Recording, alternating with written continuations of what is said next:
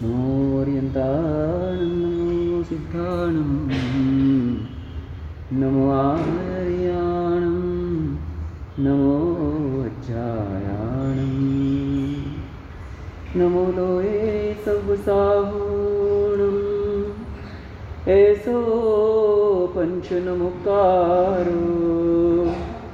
सर्वपावपणासनो मंगलानं च सर्वेसिं परममहवै मंगलम् मंगलम् भगवान् वीरो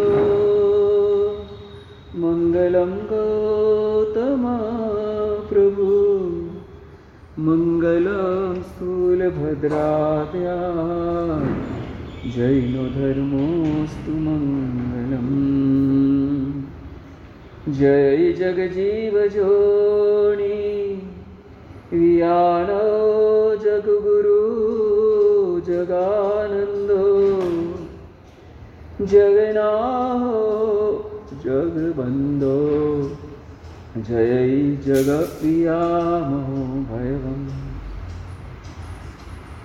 जय सुवाणं भवो तीर्थराणं पश्चिमो जय जय गुरुलोगानं जय महावीर ओंकार बिंदु संयुक्त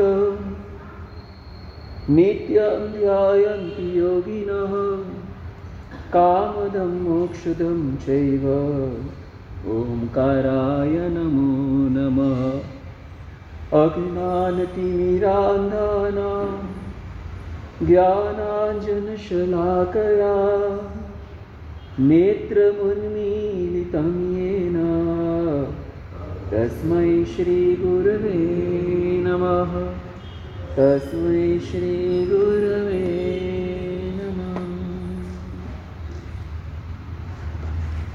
परमात्मा महावीर के मुख से निकली हुई आगम रूपी गंगा उसको अपने टंकी रूपी बुद्धि में ग्रहण करने का काम गंधर्व भगवंतों ने किया।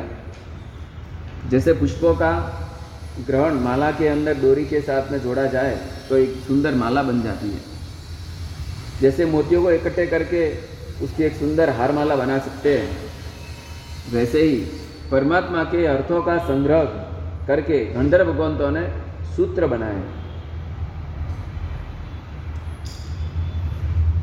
अर्यंत परमात्मा अर्थ देते हैं, गंधर्व भगवंत गुंथन करते हैं सूत्र। हमें अर्थ पढ़ने ज़्यादा पसंद आता है कि सूत्र पढ़ने ज़्यादा पसंद? सूत्र पढ़ने में दिमाग को ज़्यादा कसना पड़ता है, अर्थ सुनने में तो आप बोलते चलो हम सुनते चलो, आप बोलते चलो सुनते चलो। तो गंधर्व भगवंतों ने सूत्र जो बनाए हैं उन सूत्रों में परमात्मा के अर्थ प्रतिबिंबित होते हैं। जैसे मूर्ति में परमात्मा प्रतिबिंबित है वैसे सूत्रों में भी परमात्मा प्रतिबिंबित है, वैसे साधु के वेश में भी परमात्मा प्रतिबिंब है, वैसे श्रावकों के जैना धर्म में भी परमात्मा प्रतिबिंब है। मतलब परमात्मा कहाँ पर प्रतिबिंबित नहीं है तो क्या सर्वत्र परमात्मा प्रतिबिंबित है। दूसरे लोग जैसे मानते भगवान सब ठिकाने, वैसे अपने भगवान फिजिकल सब ठिकाने नहीं है। काया से प्रभु हर स्थान में नहीं है, काया तो सीमित होती है, लेकिन परमात्मा करुणा से या परमात्मा अर्थ से या ज्ञान से या यतना से हर स्थान में परमात्मा विराजमान है। ऐसे भाव रखने से हम पाप से डर सकते हैं, पाप से दूर रह सकते हैं। तो यहाँ गंधर्व भगवंतों ने सूत्र की रचना की, उसके अंदर 4 तरह के सूत्र बनाए। कौन से द्रव्यानुयोग, चरण करणानुयोग, गणितानुयोग और कथानुयोग। द्रव्यानुयोग मतलब कि सारे विश्व की परमाणु जन्य व्यवस्था कैसी है, परमाणु द्रव्य क्या क्या काम कर रहे हैं, atomic system of the cosmic, अथवा तो जगत के अंदर किस तरह के ऋतु से परिवर्तन से जगत के कार्य होते रहते हैं, वे सब द्रव्यानुयोग के अंदर आएगा। कौन से धर्म की क्या मान्यता है, कौन से धर्म कहाँ से निकले, कौन से संप्रदाय में क्या क्या सोच चल रही है, आत्मा कितनी है, अनंत है, अनंत है, सिद्ध भगवान ज़्यादा है कि अभवी ज़्यादा है, कौन सी संख्या में कौन से जीव ज़्यादा है, निगोद के जीव ज़्यादा है कि प्रत्येक के जीव ज़्यादा है, कौन से जीव ज़्यादा है, यह सारा ज्ञान जिसके अंदर दिया जाता है उसको कौन सा कहेंगे द्रव्यानुयोग, और उसके सेकंड में आएगा चरण करनानुयोग। जगत के पदार्थों को जानकर, कर्म सिद्धांत को द्रव्यानुयोग से जानकर, उस कर्म के प्रभाव से मेरी आत्मा कैसे मुक्त रहे, कर्म का प्रभाव मेरी आत्मा के ऊपर से कैसे निकल जाए, वैसे मार्ग जिसमें बताया उसको क्या कहेंगे चरण करनानुयोग। मतलब चरण करनानुयोग के अंदर आत्मा की शक्ति का एहसास कराने का प्रयत्न किया।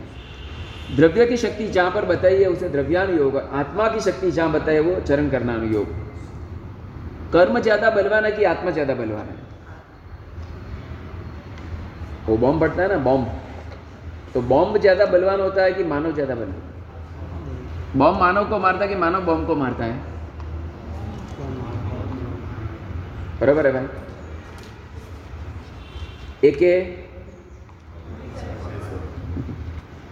वो 47 फटाक लगती है तो आदमी, बराबर है, साइनाइड लिया मुंह में तो आदमी, यहाँ की नस काटी तो आदमी आउट। इस तरह से मानव को मारना हो तो चंद सेकंड का काम है। तो बोलो भाई, आत्मा बलवान की बॉम्ब बलवान? आत्मा बलवान की पॉइजन बलवान? तो क्या अब जो मरने की बात बताए वो आत्मा मरता है कि शरीर मरता है? आत्मा नहीं मरता, आत्मा बलवान। लेकिन वर्तमान की स्थिति ऐसी हो गई है कि गुलाम राजा बन के बैठा है और राजा गुलाम बन के बैठा है। आत्मा राजा है लेकिन कर्मों का गुलाम बन के बैठ गया है। कर्मों का जोर आत्मा के ऊपर इतना जम गया है कि कर्म जो बोले वो मैं करता हूँ। कर्म जो बोले मतलब क्या? जिस तरह का कर्म का उदय हुआ वैसे मैं पलटता जाता हूँ। मुझे गुस्सा आ गया तो मेरे लिए क्रोध का उदय हो गया, तो मैंने गुस्सा को अप्लाई कर लिया। मुझे मन के अंदर हुआ कि मुझे मिठाई खानी है, 1400 आटम हो, कुछ भी हो, अपने को तो त्रिकाल भोजनम करना, बरोबर है। भगवान ने दिया तो खाओ ना। भगवान ने दिया किसके लिए? मस्त शरीर मिला है, मस्त खाने का मिला है, मस्त खिलाने वाले मिले हैं, और पैसा अपना के पार के बापे तो खाता नहीं दियो भाई, तो फिर क्यों नहीं खाना? ऐसा करके मेरे मन ने बोला भाई खा पी, बुढ़ा हो गए तब तब करना, बुढ़ा होके भी दीक्षा तो लेते हैं ना, ले सकते हैं, अभी से क्या उतावल है। ऐसा करके मेरे मन ने बोला और मैंने खा लिया, तो ये क्या कर दिया? मोहनीय का उदय हो गया, मैंने उसको फॉलो किया। क्रोध का उदय होगा, उसका फॉलो कर दिया। उसने बोला भाई भगवान तो फूटी आप लीजिए, पहला पिया कमाओ। क्या कमाओ भाई? पिया कमाओ। वो पिया कमाने का दिमाग में इतना घुस गया कि प्रवचन को छोड़ दिया, प्रभु पूजा छोड़ दी, अरे रात्रि भोजन भी चालू कर दिया। रात को कितने बजे आना, कितने बजे, कोई सिस्टम जीवन में रखा नहीं। एकमात्र संपत्ति के लोग को रेखा, यानी कि संपत्ति का लोग उदय मतलब कि वो मोहनीय का उदय हो गया। तो मेरा कहना यह है कि आत्मा क्या कर रही है? कर्म का उदय जिस जिस तरह से होता है वैसे करती जा रही है। तो वो गुलाम है कि कौन गुलाम बना? कर्म राजा बन गया और आत्मा गुलाम बन गया, सर्वेंट बन के बैठ गया। तो इस तरह से आत्मा का सामर्थ्य बहुत है। अगर आत्मा जग जाए, अगर आत्मा जग जाए तो 14 रातों के अंदर अपना वर्चस्व जमा सकती है। अगर आत्मा जग जाए तो समोसन में बैठकर एकदम शत्रु पशुओं को भी मैत्री का पाठ सिखला सकती है। ऐसी आत्मा की ताकत है। अगर आत्मा जग जाए तो अनंत सुख का स्वामित्व पा सकती है। ऐसी ताकत आत्मा की है। अगर आत्मा जग जाए तो अनंत भव के कर्मों को 1 घंटे में तोड़कर खलास कर देने की आदत आत्मा के अंदर है ना। अंतर्मुहूर्त में केवल ज्ञान पाते, सुना है कैसे पाते? इतने भवों की यात्रा अंतर्मुहूर्त में कैसे मिट गई? इतने भोगों का कर्मों का जत्था एक अंतर में कैसे जल गया? वही आत्मा का बलवनपना है कि आत्मा की शक्ति इतनी जोरदार है। एक बार अगर वो जग जाए उतनी देर है। तो आत्मा को जगाने का उपाय है दूसरे नंबर का चरण करना योग। तीसरे नंबर का योग प्रवचन कौन सा है? गणितानुयोग। कोई भी लोग बात नहीं, गणितानुयोग। गणित मतलब कि अपनी बुद्धि को शार्प करने का उपाय। अपनी बुद्धि को तीक्ष्ण बनाना हो तो मैथ्स पढ़ो, लेकिन कौन सा मैथ्स? कौन सा मैक्स? 2 और 2 कितने होते हैं? 2 और 2 किसी में 2 और 2 22 होते हैं भाई। 2 और 2 22 होता है कि नहीं होते हैं ना? वो बच्चे ने पापा को बोला 2 और 3 बोलो पापा कितना था? 2 ने 3 5 था। तो क्या नहीं, 2 ने 3 6 था। कितना था भाई? 1 और 1 कितना होता है? उसने बोला कि देखो मामा हूँ छे ने 1 અને 1 3 કરીને બતાડું છું। શું કરીને બતાડું? 1 અને 1 3। उसने 2 लड्डू लाए, बोले पापा 1 लड्डू, हाँ ये दूसरा लड्डू, हाँ एक और दो, ठीक कर दिया ना, है ना टेक्निक। तो बोला वाह धन्यवाद मारा बेटा, वाह वाह तू तारी बुद्धि है, व्यापार पर नारी तेज कर जे। उस समय वो पप्पा भी होशियार था, वो बोलता है मेरे को डफल बनाता है। तो उसकी श्राविका बोला यहाँ आओ, है ना, तू एक लाड़ो खाएगा, खुद ने एक खाया। अब बेटा को बेला तू तीसरा खा ले, वो बोलता कटा दिखाओ, तू ही तो बोला एक और दो तीन, तीसरा खा तो वाह। तो मैक्स दिस कॉल्ड मैक्स। अब ऐसा मैक्स क्या करेगा आत्मा का। चलो भाई गणित, अगर गणितानुयोग में आगे बढ़ना हो, अगर माइंड को बहुत बिजी रखना हो तो गणित में आगे बढ़ो। अपने वहाँ पे छठा कर्म का गणितानुयोग है। छठा कर्म का मतलब कि कहाँ से आया मालूम है पंडित जी? छठा कर्म कहाँ से आया है? विपाक सूत्र से। पिंडू कहाँ से नाम बोले? दृष्टिवाद का अंश है। दृष्टिवाद तो पूरा हो गया है, लेकिन अगर दृष्टिवाद के एक बिंदु को पढ़ना हो आपको तो छठा कर्म में एक ऐसा ग्रंथ बच गया है जो दृष्टिवाद का अंश कहा जाता है, और जिसके अंदर कर्म के कितने कितने कितने कितने जंजाल में आत्मा फंसी हुई है उसका पूरा कैलकुलेशन दिया गया है कि आत्मा कितने कर्मों के जंजाल से बंधी हुई है। अपने को तो फील ही नहीं होता कि मैं बंधा हुआ हूँ। फील होता है आपको? मैं तो एकदम फ्री हूँ, हमारे साथ कोई काम नहीं, कोई टेंशन नहीं, खाओ पियो बैठो, गुलाम करने के लिए लोग तैयार हैं, फ्री हो हम तो। आप भले हम सोचते होंगे कि हम फ्री हैं, ज्ञानी भगवान कहते हैं कि तू बंधा हुआ है, तू बंधन से झगड़ा हुआ है, सोच लेना कितने सारे कर्म तेरी आत्मा में बंधे हुए, सोच लेना। वो तो कोई कर्म का उदय होगा तब मालूम पड़ेगा बंधा है कि फ्री है। मालूम पड़ा ना कोरोना काल में कितने बंधे हुए थे अपन, कितने बंधे हुए थे नहीं? हाँ, और जब भी कोई बीमारी आती है, कोई आदि व्याधि उपाधि आती है, या कोई व्यापार में लॉस होता है, बेटा मानता नहीं है, पुत्र मानता नहीं, वो आई नहीं, वो तो बिल्कुल रानी झांसी महारानी जैसी है, ऐसा कुछ प्रॉब्लम हो गया तो क्या बोलेंगे कितना टेंशन है, फ्री थे ना क्या हो गया। तो कर्मों का उदय है ना, कर्मों के जो बॉम्ब है ना जगह जगह पे रहे हुए हैं। कहाँ पे रहे हुए हैं भाई? अपन सोचते हैं कि आतंकवादी वो बॉम्ब रखता होगा तो वो क्या बोलते हैं उसको हम फ्यूज़ कराते हैं ना, कि आतंकवादी ने बॉम्ब रखा। ऐसा समाचार मिला कि भाई कर्नाटका के हेलीपैड के वहाँ या कर्नाटका एयरपोर्ट के वहाँ पर 3 बॉम्ब रखे हुए, इतना समाचार मिले क्या करेंगे? पहले तो अपनी फ्लाइट की टिकट कैंसिल करा देंगे, सरकार दौड़म धूम मचा देगी, और इतनी दौड़ मच जाएगी। ज्ञानी भगवान बोलते हैं कि वत्स तेरे आत्मा में समय समय पर कर्मों के बॉम्ब रहे हुए, कब कौन सा बॉम्ब फूटेगा, टाइम बॉम्ब वो तुझे मालूम नहीं है।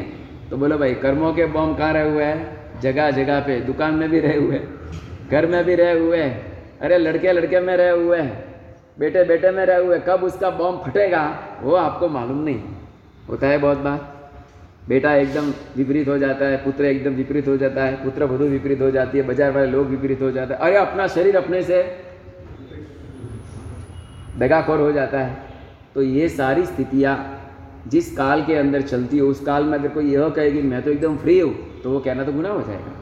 तो कर्मों के ऊपर इतने जंजाल लगे, आत्मा के ऊपर इतने कर्मों के बंधन लगे, वो सोचना, उसका कैलकुलेशन पढ़ना, उसका नाम है गणितानुयोग। चौथे नंबर पे है कथानुयोग, जिसका आज मंगलाचरण हो रहा है। पहले दिन अपन ने पढ़ा कौन सा अनुयोग? द्रव्यानुयोग का। आचारांग वो चरण करना अनुयोग भी है, द्रव्यानुयोग भी है, मूल रूप से चरणानुयोग है। नंदी ग्रंथ पढ़ा, नंदी सूत्र, वो द्रव्यानुयोग है खास। बाद में कौन सा पढ़ा? आचरण पढ़ा, वो चरण करना अनुयोग। बाद में सूत्र कृतांग पढ़ा, वो भी चरण करना अनुयोग। बाद में क्या पढ़ा? ठाणांग पढ़ा, ठाणांग भी चरण करना अनुयोग। और बाद में सुई गणांग संवाय कल पढ़ा वो, तो संवाय के अंदर चरण करना अनुयोग प्रधान है। अब आज का जो ग्रंथ है वो ज्ञाता धर्म कथा, 2 श्रुत स्कंद है इसके। एक श्रुत स्कंद का नाम ज्ञाता है, दूसरे श्रुत स्कंद का नाम धर्म कथा। ऐसे 2 डिवीज़न, 2 तरह के श्रुत स्कंद यहाँ पर आएंगे। इसके अंदर कुल मिला के 29 अध्यायन है, कुल मिला के 19 कथाएं इसके अंदर। कितनी कथाएं? 19 कथाएं। आप सुन लो तो आपको ताजुब होगा। एक समय ऐसा था कि इस ज्ञाता धर्म कथा के अंदर 1,21 करोड़ से ज़्यादा कथाएं थी। कितनी कथाएं? 1,21 करोड़ से ज़्यादा कथाएं थी। और 3.5 करोड़ कथा तो बहुत समय तक रही, लेकिन ये कलिकाल ऐसा आ गया कि जिसके कारण अपना आगम कम कम कम कम कम होते चला और जिसके कारण आज मात्र 19 कथाएं हैं। अगर 19 कथाएं भी बोलने लग जाओ तो 4 महीने लग जाएंगे। ऐसी मस्त मस्त कथाएं इसके अंदर बताई गई है। स्टोरी 2 तरह की होती है, एक तो कल्पित और एक चरित। कल्पित और चरित मतलब क्या? कल्पित मतलब कि अपने इमेजिनेशन से खड़ी की गई, जिससे लोगों को कुछ ना कुछ उसके अंदर प्रेरणा मिले, उसको हम कल्पित कथा कहेंगे। और चरित मतलब जो हकीकत में घटना घट चुकी है उसको चरित कथा कहेंगे। तो यहाँ पर कौन सी कथाएं बताएंगे? तो कि दोनों कथाएं बताएंगे, कल्पित कथा भी बताएंगे और चरित कथा भी बताएंगे। तो कल्पित कथा का एग्जाम्पल आपको देता हूँ। अभी हमारा अनुयोग द्वार ग्रंथ चल रहा है, उसके अंदर एक बात है अनुयोग कल्पित कथा की, कि वो नया नया बीज से अंकुरा फूट रहा था, झाड़ बना था, तो झाड़ के अंकुर से एक डाली निकली और उसके अंदर कुंपल फूटी, किसले फूटी और एकदम खिलखिला रही है वो, और वो उसके अंदर सुगंध बहुत आ रही है, छोटी है एकदम। और उसने वो जूने पत्ते को देखा, जूना पत्ता था वो सड़ने आ गया था, वो बेचारा सफ़ेद हो गया था और वो गिरने लग रहा था। तो वो जो कुंपले थी ना वो हंसने लगी, से थी हे बुढ़ा हो गया, बुढ़ा हो गया, अभी गिरेगा, बुढ़ा हो गया, अभी गिरेगा। तो वो बुढ़ा बोल रहा है कि भाई हम बीती तुम बीत से, क्या बोले, हम बीती तुम बीत से, वो दिन एक थे जो तू है वो मैं था। समझ आए? वो भी एक दिन था कि जैसे तू अभी है ना, खिलखिला रही है, हंस रही है, एकदम गोरी गोरी और मुस्कुरा रही है, मैं भी ऐसा था, लेकिन आज मेरा वो दिन आ गया, तू कोई हंसना मत क्योंकि तेरा भी वो दिन 100% आएगा, 100% आपसे। बोलो भाई, बुढ़ा होना है? और रोहित भाई बुढ़ा होना है? नहीं, होना है कि नहीं पहले? हाँ, आप जवाब दो। ए रोहित, मोहित, रोहित नहीं तो मोहित, बुढ़ा होना है नहीं होना है? अरे होना है कि नहीं होना है भाई? होना है कि नहीं? आपको इतने नहीं होना है ना? अरे बोलना मत, पहले ही मर जाओगे क्योंकि बुढ़ा नहीं होना मतलब क्या हुआ? हाँ, जुआनी में मर जाना, मरना है ऐसे बोलो तो भी मुश्किल, बुढ़ा होना है बोलो तो भी मुश्किल और ना बोलो तो ज़्यादा मुश्किल। इसलिए क्या होना? बुढ़ा होना। और क्या होना? बात यह है कि वृद्धावस्था यह शरीर का क्रम है, इस क्रम को कोई रोक नहीं सकता। जन्म जरा के बीच में एक जंक्शन है, स्टेशन है, उसका नाम है व्याधि। वो व्यक्ति इससे पसार होता ही और होकर ही रहेगा, इसमें कोई विकल्प नहीं है। तो वो बेचारी किसले हंस रही है, वो बोल रहा है, अब किसले को लगा कि बात तो सही है बिल्कुल, लेकिन वो अभिमान होता है ना वैभव का, तो बात सुनाई देती है, समझ में आती है, लेकिन परिवर्तन नहीं लाती।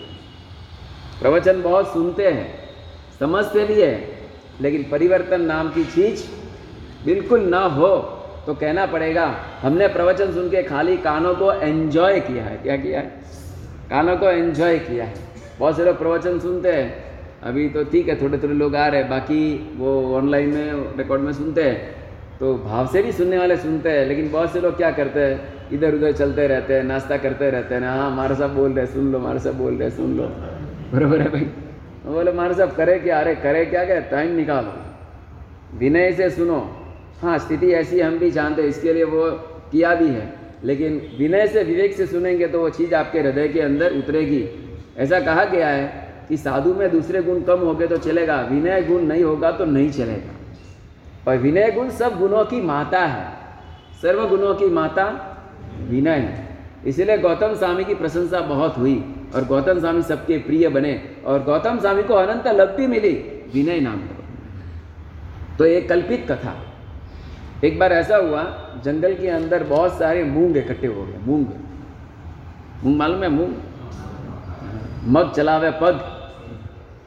मूंग इकट्ठे हो गए तो इसमें वो एक मूंग बोला, देखो मेरी मोनोपोली, आज तक मेरे जैसा कोई अड़ीखम रहा नहीं है, कितनी भी बारिश आए मैं कभी गिलने वाला नहीं। दूसरे सब मूंग बेचारे गिलते रहते थे। तो एक बार वो बारिश वाले को समाचार मिला कि ये मूंग बहुत अभिमान करता है कि मैं गिलता नहीं, मैं कभी भी घुलता भी नहीं, गिलता भी नहीं और मैं कभी गीला भी होता नहीं, मेरी मोनोपोली है। उस समय वो पुष्करावर्त नाम का मेघराजा है। कौन सा मालूम है? जब पांचवा आरा पूरा होता है, छठा आरा पूरा होता है और जब उत्सर्पिणी काल की शुरुआत होती है तब 7 तरह की बरसातें होती है। 7 टाइप्स ऑफ रीजन, 7 तरह की। अब देखिए उसके अंदर एक पुष्करावर्त मेघ बरसता है, सबसे पहली बारिश, और वो ऐसे बरसता है, ऐसे बरसता है। पुष्कर मतलब कि वावड़ी। पुष्कर मतलब क्या होता है? वावड़ियाँ होती है ना, छोटी छोटी कुएँ। तो उतना आकार का पानी, सांबेला धार बोलते हैं गुजराती में, सांबेला धार बरसात। सांबेलो मतलब खैनी दस्तो है, राम दस्ता बोलते हैं आपकी भाषा में। तो वो जो फूटने का होता है ना, उससे भी बड़े बड़े आकार के पानी के आकार बरसते हैं। उसको मूसलाधार बारिश बोलते हैं। मुशल संस्कृत में क्या बोलते हैं? मुशल। उससे भी ज़्यादा बड़े बड़े वावड़ी के आकार के बारिश बरसते हैं। कहाँ पे? पुष्कलावर्त में। तो इतने बड़े जो छांटे होते हैं, छांटे जैसे छोटा सा पड़ता है ना अभी, वो छांटे इतने बड़े बड़े होते हैं, वावड़ी के आकार। तो जमीन इतनी तपी हुई होती है छठे आरे की गर्मी को लेकर, क्योंकि दिन को तो रह भी नहीं सकते छठे आरे के काल में, क्योंकि सूर्य 21 टाइम्स तपता है। कितनी टाइम? अभी जो जेठ महीने का सूरज तपेगा ना, उससे इंटू 21 टाइम सूरज तप जाता है कभी कभी। तो ऐसी तपेली गर्मी के अंदर कोई भी बेचारा जीव बाहर नहीं निकल सकता है, मानव तो बिल्कुल नहीं। तो मानव पूरी रात कहाँ रहता है? बिल के अंदर। रात को निकलते हैं और रात को मछली का भोजन करते हैं, पानी पीते हैं। बाकी फिर ऐसा छठा आरा, उसका जब क्लोजिंग आता है और जब उत्सर्पिणी का पहला आरा चरण में घुसता है ना, छठा आरा उत्सर्पिणी का ऐसे पहला है, उस समय मूसलाधार बारिशें होती है और वो पहला पुष्करावर्त नाम का बरसात आता है। वो सारी जमीन की गर्मी को खा जाता है और उसके बाद जीमूत वर्षा, उसके बाद घृत वर्षा, ऐसी अलग अलग बारिशें होती है। घी की बारिश, कैसी बारिश? घी की बारिश, ऐसी अलग अलग बारिशें होती है। अमृत की बारिश, जो इस भूमि के अंदर चेतना खड़ी करता है, जिससे वो भूमि के अंदर बीज पकने लग जाए, फलद्रूप बनने लग जाए, हरियाली बनने लग जाए। ऐसे 7 तरह की बरसातों में पहली बारिश जो होती है उसको क्या नाम दिया गया? अब वो पुष्कलावर्त मेघ का राजा आया और मूंग को बोलता है, मेरी बारिश में भल भले लोग तप जाते हैं, तेरा क्या साहस है, तेरी क्या औकात है, अभी मैं बरसता हूँ। हमारे केसरसूरी महाराज ने एग्जाम्पल दे के बताया कल्पित दृष्टांत किसको कहते हैं। और वो 7 दिन बरसा, सारे मूंग नहीं, गेहूँ, चावल, जितने दाने थे, फल फूल, सभी बेचारे एकदम पानी पानी हो गए, गीले ही नहीं, अस्तित्व ही मानो निकल गया उनका। इतना पानी पड़ेगा तो फिर फल टिकेगा। लेकिन वो पुष्कला बोलता, देखो हा हा, मेरा सौंदर्य, पूरी धरा को मैंने पानी पानी कर दिया। थोड़ी देर हुई, 10वां दिन आया, वो मूंग बाहर आया। आई एम ऑलवेज, मैं कैसा हूँ? मैं तो वैसा का वैसा हूँ, मेरे में कुछ फर्क नहीं पड़ा। वो बेचारा पुष्करावर्त मेघ रोकने लग गया। हाय तौबा, ये ऐसा का ऐसा रहा। ये बात सुना के ज्ञानी भगवंत अपने को क्या बोलता है? भाई समझ में आ रहा है आपको? क्या बोलता है? नहीं बोलता बापसी, ये 4 महीना नहीं, सब महीना भरसो, भाई मारा कोई फर्क नहीं पड़ेगा। भाई समझ में आया? वो तो 7 दिन ही बरसा और वो मूंग को फर्क पड़ा। वैसे आप 7 दिन नहीं, 5 महीना आप तो एक्स्ट्रा आ गया है। हाँ, 5 × 6, 5 × 3, 150 दाड़ा वर्षो तो ही मोरू डॉट डापर नहीं जाए तो नीच जाए। अगर ऐसा है, मैं नहीं कहता कि सब ऐसे होते हैं, लेकिन अगर अपने पास ऐसा ही व्यक्तित्व है, ऐसा ही जड़पना है कि हम हमारे स्वभाव में नॉट एट ऑल चेंजेस लाएंगे, तो कहना पड़ेगा कि हम पुष्कलावर्त और आप कौन हो? कोरडू मग। गुजराती में इसको कहवाए, संस्कृत में क्या कहते मालूम है? प्राकृत में क्या कहते मालूम? हाँ, पाषाण मुद्ग। कैसा मुद्ग? पाषाण मुद्गा, पाषाण मतलब मंदिर बनाने का पत्थर होता है पाषाण पत्थर, वो पाषाण का बना हुआ मूंग होता है। अब वो कहाँ से पकेगा, आग में डाल तो भी नहीं पकेगा, जल जाएगा लेकिन नहीं पकेगा। मजे की बात यह है, जल जाएगा लेकिन नहीं पकेगा। अरे मर जाएंगे लेकिन नहीं सुधरेंगे, वैसे लोग होते हैं, नास्तिकता के शिकार हुए। मानव भव का फल यही पाना था मुझे, बस खा लिया पी लिया, शादी कर ली, दो चार बच्चे हो गए और थोड़ा 2 करोड़ का 20 करोड़ बना दिया, मरते मरते चले गए। बाद में पीछे क्या आया, कुछ ना कुछ तो आया होगा ना। अरे कम से कम एक मोबाइल तो आया होगा, नहीं आया। एक झाड़ू तो आया होगा साथ में, नहीं आई। किकन ढातरो नहीं आई, किकन ढा भाई जरे जन्या जरे ठा पड़ियो बोले कोई नहीं आयो, तो ही मुट्ठी बांध के रखा था। कुछ ना कुछ तो है अंदर, कुछ ना कुछ तो अंदर है। ऐसी मनोदशा मानव की अगर हो तो कहना पड़ेगा कि हम भी मक्ष शेलिया पत्थर के समान हैं। चलो ये दृष्टांत ऐसे बहुत से आते हैं, जिसको हम क्या कहेंगे, कल्पित दृष्टांत। कल्पित मतलब बने बनाए। कभी कोई मूंग बोलता नहीं है कि मेघराजा ऐसे बोलता नहीं है, या फिर वो कुंपलिया बोलती नहीं है, लेकिन वो बोल रहे वैसा एक सामने प्रेजेंटेशन दिया जाता है, जिससे लोगों को बोध मिलता है, लोगों को ज्ञान देने के लिए तरीके आजमाए जाते हैं। अब दूसरा एग्जाम्पल है चरितार्थ। चरित एग्जाम्पल मतलब कि जो हकीकत में बन चुका है। तेनम कालनम तेनम समेनम चंपा नाव नगरी होता वन्ना होती सेनम चंपाए नेरिए।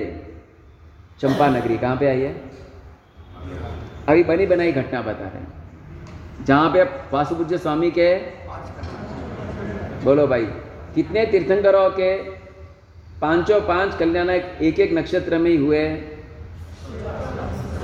हाँ 14 फाइन। 1 लाख योजन वाली कौन सी चीज़ें हैं। आज आपकी एग्ज़ाम है, ऑफलाइन एग्ज़ाम है। जम्बूद्वीप और पालक देव का विमान और एक सर्वार्थ सिद्ध विमान, हाँ बरोबर। मेरू पर्वत जो ऊंचाई के अंदर ऐसा 1 लाख योजन, अपनी जो बात चल रही है ना, विश्वकम की बात चल रही है, विस्तार की बात चल रही है, तो विस्तार में मेरू पर्वत का नाम नहीं आएगा। अप्रतिष्ठा नरक का आएगा, सर्वार्थ सिद्ध विमान का नंबर आएगा और जम्बूद्वीप का नंबर आएगा, समझा, और इंद्र महाराजा का पालक विमान, इन चारों का नंबर आएगा। ऐसी 45 लाख योजन की चीज़ें वगैरह वगैरह। अच्छा, अनुत्तर विमानवासी देव कितने समय के अंदर श्वास लेता है, श्वास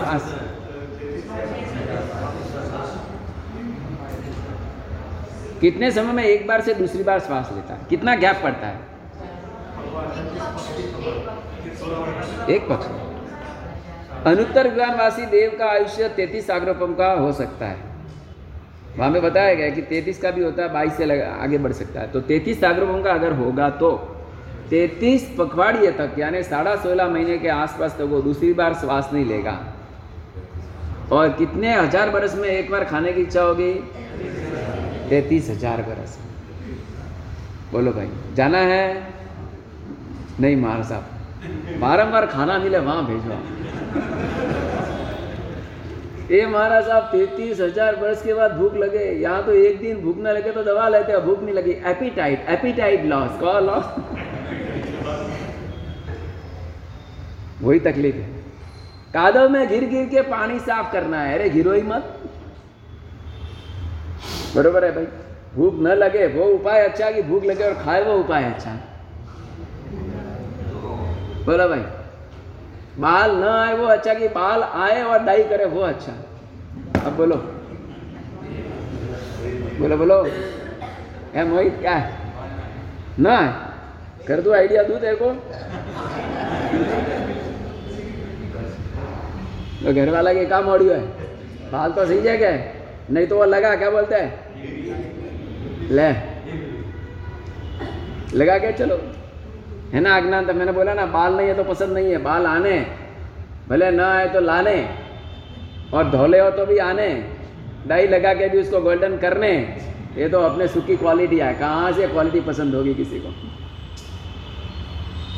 परमात्मा चंपानगरी में पधारे और पूर्णभद्र नाम के क्षेत्र में पधारे, जो उत्तर और पूर्व के बीच में है। उत्तर और पूर्व मतलब बराबर है, उत्तर और दक्षिण के बीच में ईशान होता है कि उत्तर और पूर्व के बीच में ईशान होता है? बराबर। परमात्मा कभी भी उत्तम दिशा पसंद करते हैं, परमात्मा स्वयं पवित्र है, उनको उत्तम दिशा क्या करनी है? तो कि परमात्मा भी द्रव्य क्षेत्र काल भाव को लेकर चलते हैं, इसीलिए प्रभु भी दीक्षा लेते हैं तो मुहूर्त देख कर लेते हैं, दिन देख कर लेते हैं। बात यह है, जन्म अपने हाथ में नहीं था कौन से समय में लेना, लेकिन जीवन तो अपने हाथ में ना, कौन से समय से बिताना। माता पिता की चॉइस अपने हाथ में नहीं थी, गुरु की चॉइस तो अपने हाथ में है ना भाई, कर सकता है। माता पिता की चॉइस भाग्य देता है, गुरु की चॉइस पुरुषार्थ देता है। उस वक्त तो सैनिक महाराजा स्वयं अपने बहुत ही बड़े वरघोड़े के साथ परमात्मा के दर्शन करने के लिए आए, और उस वक्त सैनिक महाराजा के हृदय में इतने शुभ भाव बने हुए हैं, इतनी उत्कृष्ट भावना बनी हुई है, और उनके साथ मात्र 16 बरस का कुमार, जिसका नाम है मेघ कुमार, परमात्मा की देशना का अमृत पान कर रहा है। मेघ कुमार की माता कौन? धारिणी माता। जब यह बालक पेट के अंदर था तब माता को पंचवर्णीय मेघ देखने के दोहले हुए थे। कौन से वर्ण? पंचवर्ण के मेघ मतलब बादल होते हैं। बादल का रंग क्या भाई? बादल का रंग क्या?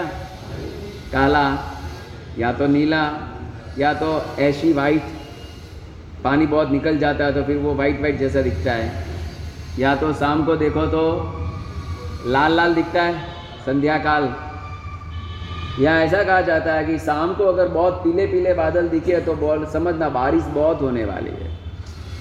अब देखो पांचों वर्ण आ गए ना पांचों, लेकिन एक साथ में पांच वर्ण बादल के देखना हो तो वो कभी अपने को दिखेगा नहीं। इंद्रधनुष दिखेगा लेकिन वो बादल नहीं है। तो अभी देखो पांच वर्ण के बादल देखने की इच्छा होगी और शरीर एकदम गिलता जा रहा है क्योंकि दोहिला पूरा नहीं हो रहा। सैनिक महाराजा रोज नोटिस कर रहे हैं कि ये क्या हो रहा है, लेकिन वो पूछ रहा है, वो शर्म के कारण बोल नहीं पा रहे, क्योंकि जो वस्तु संभवित नहीं उसको बोल के करना क्या। तो सैनिक को लगा कि नहीं, इसका खुलासा तो होना चाहिए। वो किसको पकड़ेगा? सैनिक। जैसे अकबर किसको पकड़ता है? बीरबल को। सैनिक किसको पकड़ेगा? हाँ वाह, आपके घर में कोई अभय कुमार है कि नहीं? ऐसा एक भागशाली को पूछा, मैंने बोला आपके घर में कितने अभय कुमार हैं? बोलते महाराज साहब सभी भाई कुमार है। कौन है भाई? सभी भाई कुमार है। किसी को पूछना हो तो डर लगता है, बातों करो तो ही डर लगा। अरे मेरे आपकी फैमिली खुद की, हाँ हमारे तो खुद की फैमिली, क्या करें। आपने पहले बहुत बोला था संसार असार है, असार है, असार है, लेकिन हम सुनते ही नहीं। तो हम तो बोलते थे संसार असार नहीं, संसार कंसार है, कंसार है, कंसार है। भाई कंसार सुनता है? कंसार है क्या गुजराती में? मारवाड़ी में कहूँ क्या भाई? मगध, मगध, मगध बोलते। अब ऐसा हुआ कि अभय कुमार को सैनिक महाराज ने बुलाया कि अभय अभय तारे एक काम करवा मुझे। जी हुजूर। हाँ तारी माता ने दोहिलो थयो छे। हकीकत में अभय कुमार की माता तो कौन थी? नंदा थी, लेकिन ये तो सेकंड मदर है, तो उनका वो करेगा, मेरे को काय को प्रॉब्लम करता है। संसार का रिश्ता तो ऐसा ही है ना। लेकिन अभय कुमार समकिती आत्मा है, विवेकी आत्मा है। तुरंत ही उनकी आज्ञा शिरोधार्य करके बोले कि पिताश्री आप जैसे कहो मैं उपाय करूंगा। अभय कुमार ने अपने आवास में पौषधशाला भी बना रखी थी। कौन सी शाला? घर के अंदर। देखो भाई घर मंदिर होता है अशोक भाई, है ना? कितने घर में घर मंदिर है भाई? अटे जतरा बेटा कतरा घर में घर मंदिर है। एक टेम्पररी नहीं, परमानेंट। कितने घर में है अशोक भाई? मोहित तारा घर मंदिर से कोई ऊपर है ना? घर मंदिर रोज पूजा करते हैं। तकलीफ वही बात है, लोग घर मंदिर का मतलब यही समझते हैं कि घर में एक आलू है ना, भगवान बेर रहा है घर मंदिर। अरे भाई ऐसा किसने बोला है? तो जैसे घर में घर मंदिर होना चाहिए, एक उपासना मंदिर भी होना चाहिए, गुरु मंदिर भी होना चाहिए। गुरु मंदिर मतलब कि उपास रहेगा जैसा हो, भले छोटा स्पेस तो छोटा स्पेस, कम से कम एक दो जने बैठ के सामायिक कर सके वैसा, या मंदिर के सामने ही पर्दा करके कि ऐसा लंबा स्पेस उपासना जैसा प्रोवाइड कर देना चाहिए। कभी कभार गुरु भगवंत आ गए, उनको एका कोई तकलीफ हो गई, उनको बैठना पड़े तो महाराज हमारे वहाँ उपासना जैसा आप वहाँ बैठ जाइए, आप आराम भी कर लीजिए, यहाँ पे पर्दा है, स्क्रीन है, आप घर वाले को कुछ दिखेगा नहीं, आप आराम कीजिए। कभी कभार गर्मी हो गई, कुछ वॉरने आए, चक्कर वक्कर आए तो बैठा सकते हो उनको, अथवा तो उपासना दूर है और घर अपना नज़ीक है तो उधर पानी पीने के लिए, सोने के लिए आराम दे सकते हैं। तो ऐसे कितने फ़ायदे होते हैं, फायदे होते हैं ना। तो उपास अभय कुमार जी ने भी अपने वहाँ पर पौषधशाला बना रखी थी, उसने तुरंत ही पौषधशाला में जाके पिता से अनुमति ली, पौषधशाला में जाकर अट्ठम का पचकान करके औषध में रहे और उस वक्त तो सौधर्म इंद्र ने उसको दर्शन दिया और सौधर्म देव से उसने बात कही कि इस तरह से माता की भावना है। बहुत बार ऐसा लगता है कि धर्म संसार के लिए होता नहीं है, नहीं होता है ना, धर्म किसके लिए होता है, मोक्ष के लिए। तो मैंने बताई थी दीक्षा किसके लिए लेनी है, किसके लिए, मोक्ष के लिए लेनी है, लेकिन किसके लिए ली, संप्रति के जीव ने पूर्व में दीक्षा किसके लिए ली, खाने के लिए ही ली, मोक्ष का बिल्कुल भाव नहीं था। वो तो ये बोलते खाना नहीं मिलेगा तो मैं नहीं लूँगा, तो खाना ही हुआ ना पर्पस तो। और दर्शन भद्र ने अपना बड़प्पन दिखाने के लिए इंद्र से आगे मुझे बढ़ना है, गोविंदाचार्य ने स्पर्धा के लिए, बौद्ध आचार्य थे, स्पर्धा के लिए, और भवदेव ने लज्जा से, और नूतन मुनि ने दबाव से। गुरु ने मुंह पकड़ा उसका और लो चालू कर दिया और बाद में उसके भाव बन गए।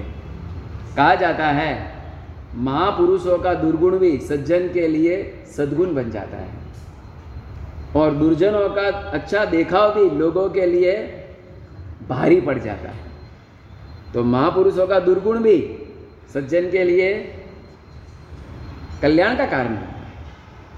अगर मुझे ऐसा लगता है कि 11-11 भाई भाई अंदर अगर अभिमानी नहीं होते तो अपने को 11 गणधर नहीं मिलते। वही था ना, 11 अंदर अभिमानी थे ना, इसके लिए एक दूसरे को पूछते नहीं थे। सबको एक ही शंका थी, अलग अलग तौर से एक एक शंका ही थी, लेकिन हर किसी को पूछते तो शास्त्र का अर्थ क्लियर हो जाता, लेकिन पूछा नहीं तो अभिमान अच्छा काम लग गया ना अपने को। तो इसीलिए प्रभु के पास आए ना, नहीं तो प्रभु के पास क्यों आते और प्रभु के पास खुलासा भी क्यों करते। तो ये देखिए बहुत बार सज्जनों का अवगुण भी कल्याण का कारण। इसीलिए हमारे गुरुदेव बहुत बार बोलते हैं गुरु नी गाल घी नी नाल। मतलब क्या हुआ भाई, गुरु नी गाल मतलब क्या होता है, गुरु अगर गाल भी बोले, गाल मतलब अपमानजनक शब्द, गधारे जो तू गधेड़ा जेरो, तारा मां अक्कल नहीं, ऐसा कदाच बोल दे गुरु तो कभी ऐसा मत सोचना कि गुरु और ऐसी भाषा, चंद्रमा और अंगारा नॉट एट ऑल मैचिंग। कभी ऐसा सोचना मत, क्योंकि शास्त्रकार कहते हैं कि तलवार और बंदूक भी कभी गुरु को हाथ में लेनी पड़ी है ना कालिकाचार्य को। तो बात यह है कि यहाँ पर अभिमान वगैरह गुण भी बहुत बार कल्याण का कारण बन जाते हैं। अपनी बात क्या चल रही है, कौसग में सौधर्म इंद्र प्रसन्न हुआ, उसने विनंती की, सौधर्म इंद्र ने कहा कि ये काम हो जाएगा तो निश्चिंत रहो, और व्यवहार गिरी के वहाँ पर ऐसे माहौल खड़ा किया, इस तरह से यहाँ पर चंपापुरी के अंदर, और ऐसा माहौल खड़ा किया कि धारिणी माता को 5 वर्णीय मेघ के दर्शन होने लगे और प्रसन्नता बढ़ने लगी।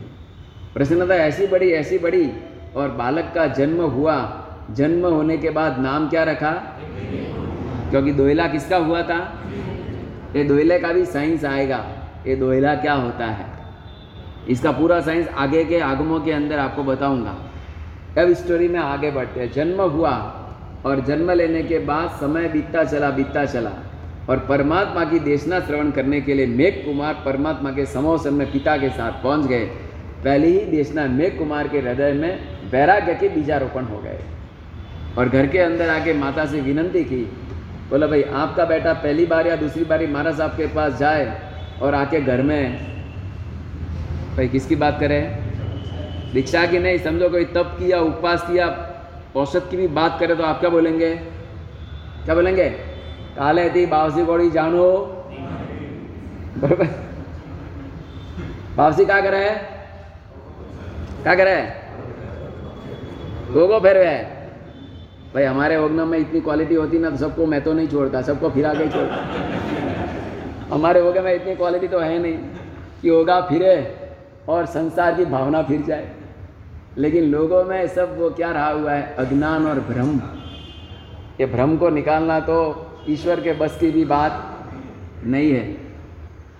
यहाँ पर नेक कुमार ने जब बात रखी तो धारिणी ने कहा कि बेटा एक का एक पुत्र है, तू जरा सोच, एक ही एक पुत्र है, कैसा तेरा सौंदर्य है, कैसी तेरी बुद्धि है, और मगध सम्राट का तू पुत्र है, परंपरा में राजवी का अवतार तुझे मिलेगा, प्लीज़ बेटा ये बात तू मत कर। ऐसा बोलते बोलते माता मूर्छित हो जाती है। यहाँ लिख रहे हैं कि धारिणी माता मूर्छित हो गई। धारिणी कौन है मालूम है? अपन बोलते हैं ना भरे सर में नाम भी बोलते, ऐसी समकिती आत्मा है और उसके मन में ऐसा मोह रहा हुआ है। लेकिन समकिती आत्मा का मोह अंगार के स्पर्श जैसा ही होता है। आपको बताया था, अंगारे को आप पकड़ो तो चिपक के नहीं पकड़ोगे, तुरंत अड़के छोड़ दोगे। पकड़ना पड़ रहा है इसके लिए पकड़ते, बाकी उसको चिपक के नहीं पकड़ेंगे। ठीक इसी तरह इनका मोह भी इतना ही होता है, बस कोई कन्विंस करे उतनी देर है, उनको कोई समझदारी दे उतनी देर है, बाकी उनका मोह कभी भी उनको अति मात्रा में परेशान नहीं करता। यहाँ पर धारिणी माता और पुत्र का बहुत डिस्कस चला। माता ने कहा बेटा देख, दीक्षा की बात करना आसान है, ग्रहण करना मुश्किल है। ग्रहण करना आसान है, पालन करना मुश्किल है। पालन करना आसान है, परिनिष्ठा पाना मुश्किल है। 4 स्टेप्स। दीक्षा की भावना वो मुश्किल, लेकिन ग्रहण करना उससे भी, ग्रहण करना तो 1 मिनट का ही काम है ना भाई। दीक्षा लेवा कितनी बार लागे है, कितनी बार लागे? 1 घंटा खाली लेके तो देखो, 1 ही घंटा लगता है। लेकिन ग्रहण करने में घंटा, पालन करने में रोज का रोज रूटीन बरोबर है। आपको लगता है कि हमारे साहब रोज सुबह वो का वो क्या है, प्रतिक्रमण वो का वो, पडलेन वो की वो, गाथा याद करो वो का वो, गुरु वंदन करो वो का वो, राय उपत्ति करो वो का वो, प्रवचन वो का वो, खाना, ये क्या है हमारा साहब वो का वो घर भाई, राइट। आपको पूछता हूँ, तो मैं आपको पूछता हूँ रोहित भाई, एन ये 4 दीवार वाली रूम, एन हुए जयनगर, वो की वो पत्नी है भाई, वो कहो बेटा, तो क्या करना भाई। वो लॉकडाउन बीच में चला लंबा, तो एक लेडीज़ ने मोदी साहब को बात की कि मोदी साहब प्लीज़ आप थोड़ा दिन के लॉकडाउन खोल दो, ये रोज़ इनका मुँह देख के थक गई हूँ मैं, उससे अच्छा रोज व्यापार करने जा रहा, लॉकडाउन खोल दो, बाकी मत करो। बोलो भाई एनु ए छे, अरे उससे अच्छा तो हमारा देखो, आज जयनगर तो कभी विलीपुरम तो कभी चेन्नई, कभी बॉम्बे, कभी पुणे। देखो हमको ज़्यादा फिरने को मिलता है कि आपको? हमको ज़्यादा फिरने को मिलता ना, हमें वेरा वे मूड़ा देखवा वधारे मले कि अलग अलग मूड़ा देखवा मले भाई? हाँ वेरा वे देखवा। अरे 4 दीवार में हम बंद नहीं है, आप बंद हो। लोग क्या बोलते हैं दीक्षा लेना मतलब 4 दीवार में पैक हो जाना। अरे भाई आप 4 दीवार में पैक, हम थोड़ी पैक है। आपका घर 20 साल से, 25 साल से, 30 साल से वो का वो है, हमारा घर तो बदलता है ना, बरोबर है। अरे लॉकडाउन में भी कितने बदले हम, कभी चामड़ा पेट, कभी अक्की पेट, कभी इधर। लॉकडाउन में भी हम तो, हमारा तो अप एंड डाउन था। आज बहुत खुशी का दिन है कि पन धातु वाले भगवान और सिंहासन गबारे को छोड़कर रंग बंद में पधारे हैं। लॉकडाउन खुल गया, वही देखा मैंने बात, दिल खुश हो गया कि भगवान ने आज लॉकडाउन मांथी बहार निकलवानो लाभ मळी गयो। हाँ नहीं निकले, मेरे ख्याल से अंदर ही थे, बाहर आए आते ही नहीं थे। भगवान को भी लगा कि कोरोना वो तो काफी।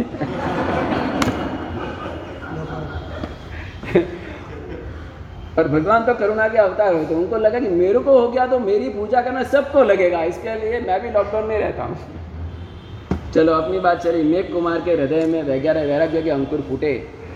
एक अंतर्मुहूर्त के डिस्कशन में धारिणी माता ने परमिशन दे दिया। वैराग्य वाली आत्मा को तो धन्यवाद, लेकिन विरक्त भाव वाली आत्मा को उससे भी ज़्यादा धन्यवाद। संसार से निकलना वह इतना गहरा काम नहीं है, निकलने वाले को अनुमति देना बहुत गहरा काम है। क्यों बोलो? मोह किसको ज़्यादा परेशान करता है, लेने वाले को कि देने वाले को? देने वाले। तो परमात्मा के शासन में ऐसी कुल माताएं निकली जिसके कारण ये जैन शासन का झंडा आज भी फरक रहा है। अगर हमारी माता ने बहुत ही कंजूसाई की होती कि भाई ना मारो सोरो मारो सोरो मारो सोरो दुनिया में करनो ही नहीं, तो ये कभी शासन के साधु बनते नहीं, शासन चलता नहीं। इसलिए जैन शासन कहता है कि परमात्मा अरियन परमात्मा से शासन नहीं चलता, लेकिन साधु से शासन चलता है। चौथे आरे छठे आरे के एंडिंग में, पांचवें आरे के एंडिंग में भी एक साधु एक साध्वी रहेंगे तब शासन रहेगा। वो जहाँ काल कर जाएंगे शासन चले जाएंगे। परमात्मा स्वयं तो फिजिकली कितने हाजिर रहे, ओनली 30 ईयर्स। महावीर स्वामी की बात सुन, केवल ज्ञान 42 में हुआ, बाद में 30 साल रहे काल करके, बाद में पूरा शासन किन की बदौलत चला? श्रमण संघ की बदौलत। इसलिए परमात्मा स्टेटमेंट देकर गए, आयरिया पच्चवायम जानंती, मैं जा रहा हूँ, शासन देके जा रहा हूँ, सिद्धांत देकर जा रहा हूँ, लेकिन मैं तो अनंत काल तक सुख में रहूँगा। अभी शासन के कोई भी प्रश्न आए, कोई भी उकेल करने हो तो आचार्य को पूछना, वो कहे वो प्रमाण करना। ये बात प्रभु कहकर गए, इसीलिए 12 सूत्र में बारम्बार ये स्टेटमेंट रिपीट किया गया है, आयरिया पच्चवायम जानंती। नहीं, आचार्य लाभाल आपको जानते हैं, आचार्य लाभाल आपको जानते हैं, वो देख देख कर आप काम करते रहना, क्योंकि द्रव्य क्षेत्र का बदलेंगे तो आचार्य के स्टेटमेंट में बदलेंगे। कभी ऐसा मत बोलना कि 50 साल पहले ऐसा बोला था अभी ऐसा बोला, ऐसा बोलना मत। 50 साल 60 साल पहले कोई व्हील चेयर डोली वगैरह था नहीं, अभी आगे। तो इसी तरह जैसे समय बदलेगा, लोगों की समाधि देने के लिए, लोगों के हृदय में समचित को टिकाए रखने के लिए आचार्य जो कदम उठाए उसको आप सपोर्ट कर लेना। परमात्मा के शासन को लेकर वर्तमान में जो अभी जो लॉकडाउन इतना खतरनाक चला, उसमें लोगों को धर्म कहाँ से मिले? लेकिन कुछ ऐसे ऐसे आयोजन करने पड़ते हैं जिससे लोगों तक धर्म पहुँचे। लोगों का सम्यक्त्व अभी भी बहुत फोन आते हैं, महाराज साहब बहुत मज़ा आ रही थी, आनंद आ रहा था, समझ में आ रहा था कुछ तो कुछ। हाँ, मैं बोला भाई वो मेरा विषय नहीं है, दूसरों का विषय। आप आओ यहाँ पर, थोड़ा डिस्टेंस भी कम कर देंगे, क्योंकि अभी क्या कोरोना बुढ़ा हो गया, क्या हो गया, तो थोड़ा डिस्टेंस कम करके जरूर कर देगा, अटे पुटे खाली पड़े, कोई टेंशन नहीं है। जिनको आना है प्रवचन सुनो, कुछ ना कुछ तो उसके अंदर से टॉनिक आपको मिलेगा।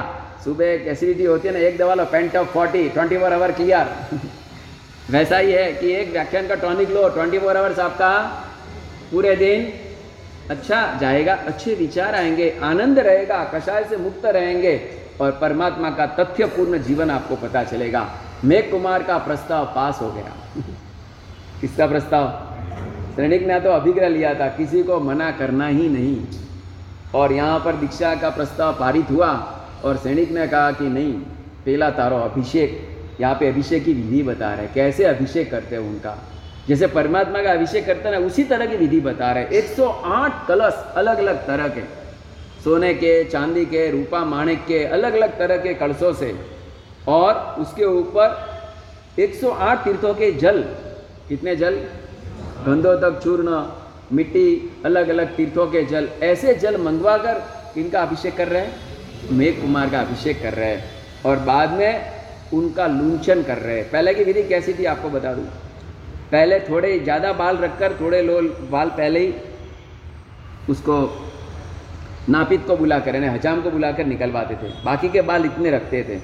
और वो आत्मा स्वयं परमात्मा के वहाँ जाकर, यानी परिवार के साथ वहाँ जाकर अपने हाथों से पंचमुष्टि लोच करते हैं। और मेघ कुमार भी स्वयं हंसते ना, पंचमुष्टि लोयम करे ही, यह बात आ रही है। लेकिन उस वक्त तो हजाम को बुला कर देखो, हजाम को बुलाकर भी कितनी राजशाही से उनका लुंचन करवा रहे हैं। हजाम को पहले सुंदर जल से स्नान करवाए और नए वस्त्र दिए और बाद में हाथ को सैनिटाइजिंग किया। हाँ, बात आती। गंधों तक चूर्ण थी, गंधों तक जल से उनके शरीर को धुलाया और उनको मास्क पहनाया, मतलब मुखोस पहनाया। और मुखोस पहना के बाद में उसके बाल, ये देखिए कोरोना का सिस्टम पहले भी था ही, ये मर्यादा पहले भी थी। और इस तरह उसके बाल का लुंचन किया और उसके बाद में वो बाल माता लेती है और उसको गंधों तक चूर्ण से अच्छी तरह साफ किए जाते हैं और स्वर्ण रत्न की संदूक में वो धारणी माता लेती है और उसके आंखों में हर्ष के आंसू है कि हम वृद्ध हो गए, संयम पर नहीं जा पा रहे, और ये नव यौवन भय के अंदर मेरा पुत्र संयम का मार्ग अंगीकार कर रहा है। प्रभु तेरे शासन को धन्यवाद, जिस मोह को छोड़ने की ताकत भी हमें नहीं है, उस मोह को छुड़ाने का काम तेरा शासन ही कर सकता है। और बहुत ही साज माज के साथ उनका भरघोड़ा निकला। दीक्षा का भरघोड़ा का वर्णन सुनते हैं तो परमात्मा का भरघोड़ा याद आ जाता है। 1000 हाथी, 1000 घोड़े, 1000 रथ, पैदल सैन्य, पूरी चंपा नगरी, राजनगर, राजमार्ग एकदम खींचो खींच भर गया। अभी तो समझो वहाँ पे सब उखड़ भूमि जैसा है, लेकिन उस काल और उस समय के अंदर जैसे कि बॉम्बे हॉट सिटी थी ना, वैसी चंपा नगरी वाला हॉट सिटी थी। और उस वक्त नगरी के बीच में से यह भरघोड़ा पसार हो रहा है और आगेवानी के अंदर है सैनिक। महाराज किसकी आगेवानी भाई? बात आती है शालीभद्र की दीक्षा में भी। सैनिक महाराज स्वयं नंगे पैर, हाथ के अंदर इंद्रध्वजा लेकर और लोगों में जाहिरात करते जा रहे हैं कि सारे असार संसार में अगर सारभूत वस्तु हो तो मात्र शालीभद्र की दीक्षा है, जिनको लेनी है तैयार हो जाओ। यह सैनिक महाराजा की पुकार। ऐसे थोड़ी तीर्थंकर नाम कर्म मिलता है। ऐसे सुनते हैं सैनिक महाराजा ने तो कोई तप नहीं किया था, कोई व्रत भी नहीं लिए थे, फिर भी इतनी आत्मा ऊंचाई को कैसे पा गई? तीर्थंकर नाम कर्म कहाँ से हासिल कर दिया? संसार की विरक्त भावना तो थी उनके अंदर, साधना भले नहीं थी, भावना इतनी विरक्त थी कि जो भी जाए सैन के मार के। सैनिक महाराज की 10 पटरानियों ने दीक्षा ली है। कितनी? 10 पटरानियों ने। उसका चरित्र उपासक दशा के अंदर आएगा कि प्रत्येक ने अलग अलग तप किए हैं। ये जो वर्धमान तप निकला ना, वर्धमान तप का पाया वो काली नाम की देवी, फिर सीय निष्क्रिय तप, समोसरण तप, भद्र तप, महाभद्र तप, ये सारे भद्र महान तपों का आयोजन किन्हीं के द्वारा हुआ हो तो सैनिक महाराजा की पटरानियों का नाम आ रहा है। ऐसे महान अनासक्त योगी थे सैनिक महाराजा। इसीलिए अपने पुत्र की दीक्षा में स्वयं आगेवानी करके इस परमात्मा के दरबार के अंदर प्रवेश किया और वहाँ पर परमात्मा को 3 प्रदक्षिणा दी। और मेघ कुमार के हृदय में अत्यंत उल्लसित भाव है, इतने उत्कृष्ट भाव है उसके हृदय के अंदर। और उसको जो वेश पहना, उसका वर्णन जो किया वो सुनते हैं तो अपने को लगता है कि आजकल का वो मेकअप करने वाला तो उसके सामने खच्चर के जैसा है। कैसा मेकअप को करते होंगे? 9 सेरा हार, 10 सेरा हार, यहाँ पे बाजू बंद, यहाँ पे बड़ा मुकुट, ऐसे अद्भुत और देवदृश्य उनको पहनाया जाता है। हंस लक्षण वस्त्र, अत्यंत कोमल वस्त्र, और ऐसा सौंदर्य युक्त वो मेघ कुमार युवान परमात्मा से विनती करता है, प्रभु ममा। बोला भाई बोलो, नहीं बोलना है, बोले का करना है जटे जानो उनको हमरू नोम लेंग करनू का है। लेकिन बहुत बार ऐसा होता है कि खाना नहीं भाता हो और थाली पे बैठा हो तो देख देख कर खाने का होता है ना। बहुत बार घर में कोई मन, मुझे मूड नहीं, अरे देख तो सही, देखी तो भाभी के हाल तो देखता है तो तुरंत ही बाबा नहीं चाहिए, नहीं मारो हम एक कवा खा बस। अब वो एक कवा डाला तो एक कवा दूसरे कवा को लाता है, दूसरा तीसरे को लाता है, तीसरा चौथे को लाता है, मैंने तो एक ही कवा खाया। ऐसा होता है बहुत बार। परमात्मा की दीक्षा को देखो, परमात्मा के माहौल को देखो तो परिणामों के अंदर वृद्धि होती है। मेघ कुमार ने विनती की और परमात्मा ने वहाँ पर दीक्षा अर्पण की। बहुत उत्कृष्ट मुहूर्त में मेघ कुमार ने दीक्षा अंगीकार की।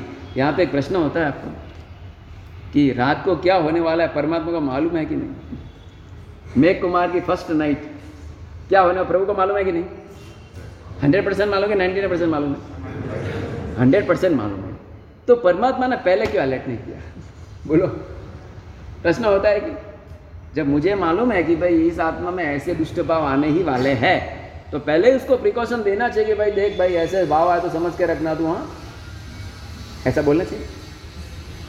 तो परमात्मा क्यों नहीं कहा? जवाब लेकर आओगे कि आज ही बोल दो बाबूजी? काल तो का भरोसा, बोलो आज ही, कल का भरोसा नहीं। परमात्मा ने देशना में सामान्य तौर से कह दिया दीक्षा देते वक्त कि ये संयम जीवन यानी 5 रत्नों को स्वीकार करने के बराबर है। 5 रत्न की बहुत ही तो सुरक्षा करना, और उसके लिए 5 वो डांगर के दाने की बात आती है ना, वो भी बात इसी में से आती है कि वो सेठ ने अपनी 4 बहुओं को डांगर चावल के दाने दिए, 5-5 दाने दिए।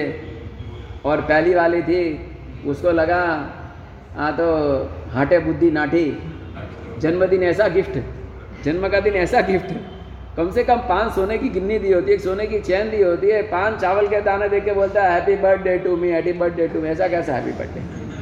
तो उसको तो लगा कि ये तो बेकार बात है। तो उसने वो जो कोठार था ना, कोठार में 5 दाने डाल दिए। जब पापा मांगेंगे तब इसमें से दे देंगे। उसका नाम क्या पड़ा? उज्जिका, फेंकने वाली। उसी को लगा कि पिता का दिया हुआ है तो खा लेते, रांध के खा लिया, वो हो गई भक्षिका। और तीसरी को लगा कि पापा ने दिया है तो कब मांगने दिया तो संदूक के अंदर बांध के रख दिया। और पांचवी को, बराबर है, कौन सा सेंस? 6th sense. कौन सी आई? 3rd आई, शंकर की आई, 3rd आई। उसने सोचा कि ये पापा ने दिया कुछ रहस्य है। अपने भैया को बुला के बोला कि तू ये तेरे पास सिर्फ तेरी खेती बाड़ी में बो देना, जब मांगूँ तो मुझे इसके जितने भी आए दे देना। ये स्टोरी इसी में ही आती है। तो परमात्मा भी यही शिक्षा देकर ही दीक्षा देते हैं। परमात्मा शिक्षा देने में कोई पीछे नहीं रखते, लेकिन उस समय में उदय में आते हुए कर्म को प्रभु भी पहले रोक नहीं सकते। अगर सबके कर्म को ऐसे रोक सकते तो परमात्मा सबको साथ में ही मोक्ष में लेकर ही जाते ना। हालो भाई मारे हाथी हाथी हालो हम मोक्ष में।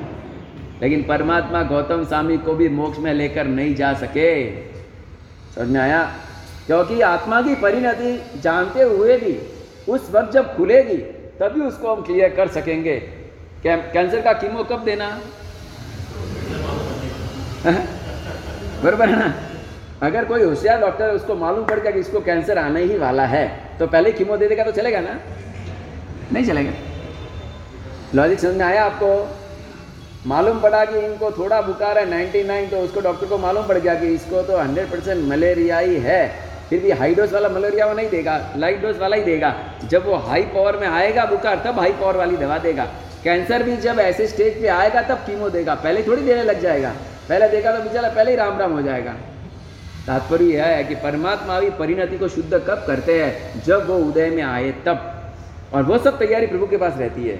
अब देखो प्रभु को मालूम है नंदी सेन आउट होने वाला है, मेघ कुमार के भावना डाउन होने वाली है, परमात्मा को सब मालूम है, फिर भी परमात्मा दीक्षा देने में विधि को भूलते नहीं है। क्योंकि प्रभु को मालूम है छद्मस्थ काल में दोष का आना ही छद्मस्थ भाव है। छद्मस्थ भाव मतलब दोष का आना ही। लेकिन गुरु का सानिध्य ऐसा होता है कि दोष को आगे बढ़ने नहीं देता, समझ में आया? क्रोध का आना अपनी भूल, क्रोध को नहीं बढ़ाना, गुरु का आदर्श। यहाँ पर ऐसा हुआ कि मेघ कुमार को दीक्षा बहुत रंगे चंगे हुई, रात्रि का समय, और सब साधुओं ने महाराज साहब सातामा आनंदमा उपवास से आजे, और रात्रि का समय हुआ और संथारा नंबर लगा। कहाँ पे लगा भाई? क्यों चक्रवर्ती हो, राजा हो, भगत देश का राजा, तो उसको तो बाजू में सुलाना चाहिए ना, सुलाना चाहिए कि नहीं? हाँ, ऐसी विधि आती है कि अगर कोई चक्रवर्ती बेटा हो एकदम मुलायम, कैसा भाई, एकदम सॉफ्ट कॉर्नर वाला हो, तो उसको गुरु पहले साथ में रखते हैं। जैसे कोई बाल मुनि हो वगैरह, हाँ, तो वो रखना चाहिए था ना भाई, रखना चाहिए। कि विधि आती है थोड़े दिन के लिए, बाद में धीरे धीरे करके उसको एजुकेट कर करके आगे बढ़ाना। पहले दिन ऐसा क्यों किया? जवाब दूँ तो पहली बात यह है कि परमात्मा अपने ज्ञान से जानते हैं कि इसमें ये विधि बरोबर है अभी के लिए। दूसरे भी राजपुत्र बहुत रहे हुए यहाँ पे, किसको आगे रखूँ किसको पीछे रखूँ, इसके लिए जो लाइन में आए वो बरोबर है भाई। इस क्रम को मुझे नहीं तोड़ना। प्रभु ने इसके ऊपर कोई कमेंट्स नहीं किया। मेन बात, परमात्मा दीक्षा देने के बाद स्थविरों को सौंप देते, आपको मैनेज करना है। परमात्मा इसमें इंटरफेयर नहीं करते, परमात्मा को इंटरफेरेंस नहीं करता है। जैसे सेंट्रल बोर्ड बहुत बार क्या करती है, स्टेट बोर्ड को बोल देती है आपको जो करना है करो, हम इंटरफेयर नहीं करेंगे। आपको लॉकडाउन करो, लॉकडाउन करो, भोगडोंगे, जो करना करो। लेकिन अभी देखो 1 तारीख को सेंट्रल ने बोल दिया कि भाई अभी कोई लॉकडाउन करेगा नहीं, तो वो बोलने के बाद बात पूरी हो गई। लेकिन ना बोले वहाँ तक स्टेट गवर्नमेंट को जो करना है वो उनके हाथ की बात है। तो स्थविर मतलब स्टेट गवर्नमेंट और परमात्मा मतलब सेंट्रल गवर्नमेंट। तो ये स्थविर की टीम मतलब कि साधुओं की टीम के जो कैप्टन थे, चाहे गौतम स्वामी हो कोई भी हो, सुधराम स्वामी, उनको बोल दिया ये आपको मैंने सौंप दिया, आपको संभालना है, बस ऑब्जर्वेशन मेरा रहेगा लेकिन संभालना आपको। अब उन्होंने जो निर्णय लिया उसमें परमात्मा ओवरटेक नहीं कर सकते। परमात्मा के भी व्यवहार की प्रणाली का कितनी सुंदर होती है कि कोई गोचरी लेकर आता है परमात्मा की, तो केवली लेकर आते हैं कि छद्मस लेकर आते हैं, लेकिन लगभग छद्मस लेकर आते हैं। तो परमात्मा की गोचरी छद्मस लेकर आता, छद्मस के में तो मिस्टेक्स होगी कुछ ना कुछ, तो ये परमात्मा उस गोचरी को मान्य रखते हैं।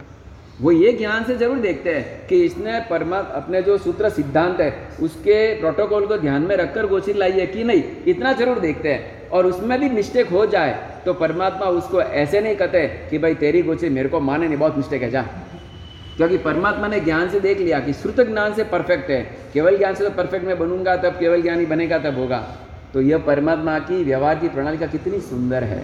यहाँ पर ऐसा हुआ कि मेघ कुमार को रात्रि को संतारा लास्ट में मिल गया, और पहले के काल के अंदर रात्रि के समय में साधु स्वाध्याय करने के लिए उठते, रात को मध्य प्रहर में 3-3 घंटा स्वाध्याय करते, उसके लिए कालगण की विधि लेनी पड़ती थी। कालगण विधि मतलब कि सुबह 3:30 बजे उठना और फिर अमुक क्रिया, ऐसे ऊपर के शरीर को भी खाली रखना, कितनी भी ठंडी हो, कामली ओढ़ना नहीं, कपड़ा भी नहीं डालना, इतनी ठंडी में वो क्रिया लगभग आधा घंटे की होती है और एकदम एकाग्रता से करने की होती है। एक छींक भी सुनाई दे दे, गधे का रोना सुनाई दे दे तो क्रिया पूरी चले जाती है।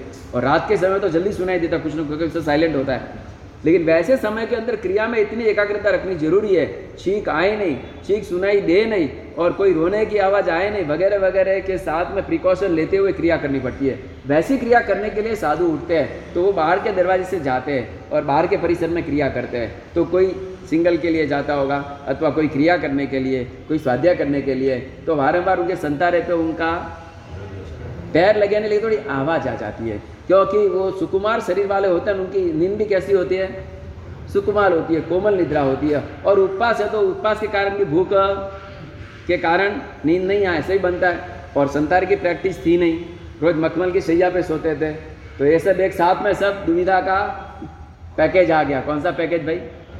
जैसे कोरोना किसका पैकेज है? कोरोना किसका पैकेज है? अरे मुझे किसी ने कोरोना फैमिली पैकेज है, क्या है? अच्छा, कोरोना आए तो अच्छा कि जाए तो अच्छा? पुलिस डाल देगा जेल में आपको, चाहे आए तो अच्छा बोलते भाई, आए तो अच्छा जाए तो अच्छा, हाँ सब एक ही बोलेंगे जाए तो अच्छा। लेकिन 2 दिन पहले भागशाली आए, बोलता महाराज साहब बहुत लॉस हो गया। क्या हो गया? तो कोरोना का इतना सामान लेके रखा था, तो सरकार ने सब खोल दिया, पहले कोरोना कम हो गया, मेरा पूरा माल अब बिकेगा नहीं, मैं नुकसानी में आ गया। किस में आ गया? बोला भाई कोरोना जाए तो अच्छू, क्या हुए तो अच्छू। अब वो क्या सोचेगा? वो तो यही सोचेगा कि कोरोना की जितनी आइटम मैंने रखी थी, वो मास्क हो, सैनिटाइजर हो, जो भी हो, तो वो सब अब बिकने वाला, क्योंकि अभी लोग कैसे बन गए? सावधान तो पहले थे, अभी तो निर्भीक बन गए कि भाई इतना डरना अभी नहीं है, ऐसा लोगों के दिमाग में आ गया। तो वो कोई मास्क लेता है कम है, कोई सैनिटाइजर लेता है नहीं लेता है, कोई कुछ जो लेना है वो सब नहीं लेता है, तो उसका माल बिकेगा नहीं, तो उसके लिए तो दुर्भाग्य की घड़ी आ गई ना। बोलो कोरोना जाए तो दुर्भाग्य, आए तो दुर्भाग्य। इसलिए कर्म सत्ता के हिसाब किताब कैसे होते हैं अपने दिमाग में जल्दी, कि किसी के लिए वो का वो कर्म, किसी के लिए अच्छा है, किसी के लिए। अब ये अभय कुमार, मेघ कुमार को निद्रा डिस्टर्ब हो गई, बैठ गए एकदम साइलेंटली बैठे हैं, किसी को बोल नहीं रहे, लेकिन मन के अंदर चक्रव्यूह चल रहा है। किसका चक्रव्यूह चल रहा है? किसका प्लान चल रहा है? Back to pavilion. हाँ, पिच के अंदर आए लेकिन वो मज़ा आया नहीं क्रिकेट खेलने में, तो बैक टू पवेलियन। लेकिन खानदानी थी, मन में नक्की किया कि प्रभु को पूछ के ही जाऊँगा। ये साधु कैसे हैं? दीक्षा लेने के पहले तो बहुत भाव पूछ है, बहुत अच्छी बात है, तो कोई पूछता भी नहीं है, ऐसे विचार भी आ गए उनको। या लिखा है कि पहले तो मुझे कितना आदर सत्कार, राजपुत्र है ये, अभी तो कोई नहीं पूछता है, ये कैसा है? मन के अंदर दुर्विचार चलने लगे। प्रभु कहते हैं आपके दुर्विचार आपको तभी परेशान करेंगे जो सद्विचार वाला गाइडर आपके हाथ में नहीं है, तो समझाया। और आपके सद्विचार भी आपको सहायक तभी बनेंगे जो आपके साथ में दुर्विचार वाला आदमी नहीं है, तो समझाया। आपको पॉइंट समझ में आ रहा है? पॉइंट ऑफ व्यू कि बहुत बार अपने विचार बहुत खराब होते हैं, कितने खराब होते हैं कि जिसकी कोई सीमा नहीं। अपने को तो लगे कि साथ ही नरक में ही जाएंगे, लेकिन अगर अपने साथ कोई सद्विचार वाला व्यक्ति है, गुणवान व्यक्ति को हम कैप्टन बना के रखते हैं, तो उसके गाइडलाइंस में अपने दुर्विचारों को रवाना होना ही पड़ता है। और सद्विचार भी होते हैं, लेकिन जुड़ते किसके साथ भाई? जुड़ते किसके साथ? हाँ, सोने की तपेली और जहर डाल दो तो सोने की तपेली कोई पिएगा? नहीं पिएगा ना। उसी तरह तांबे की तपेली हो लेकिन अमृत हो तो पिएंगे ना। चलो प्लास्टिक हो तो भी एक बार पी लेंगे, लेकिन जिसके अंदर जहर पड़ा होगा वैसा सोने का तपेला ग्लास भी हम लेना पसंद करेंगे। अब मेघ कुमार में ऐसे विचार चलने लग गए, और सुबह जहाँ परमात्मा के वहाँ वंदन करने जाता है, परमात्मा सामने से कहते हैं मेघ कुमार, तूने रात को जो विचार किया वो बरोबर नहीं किया है।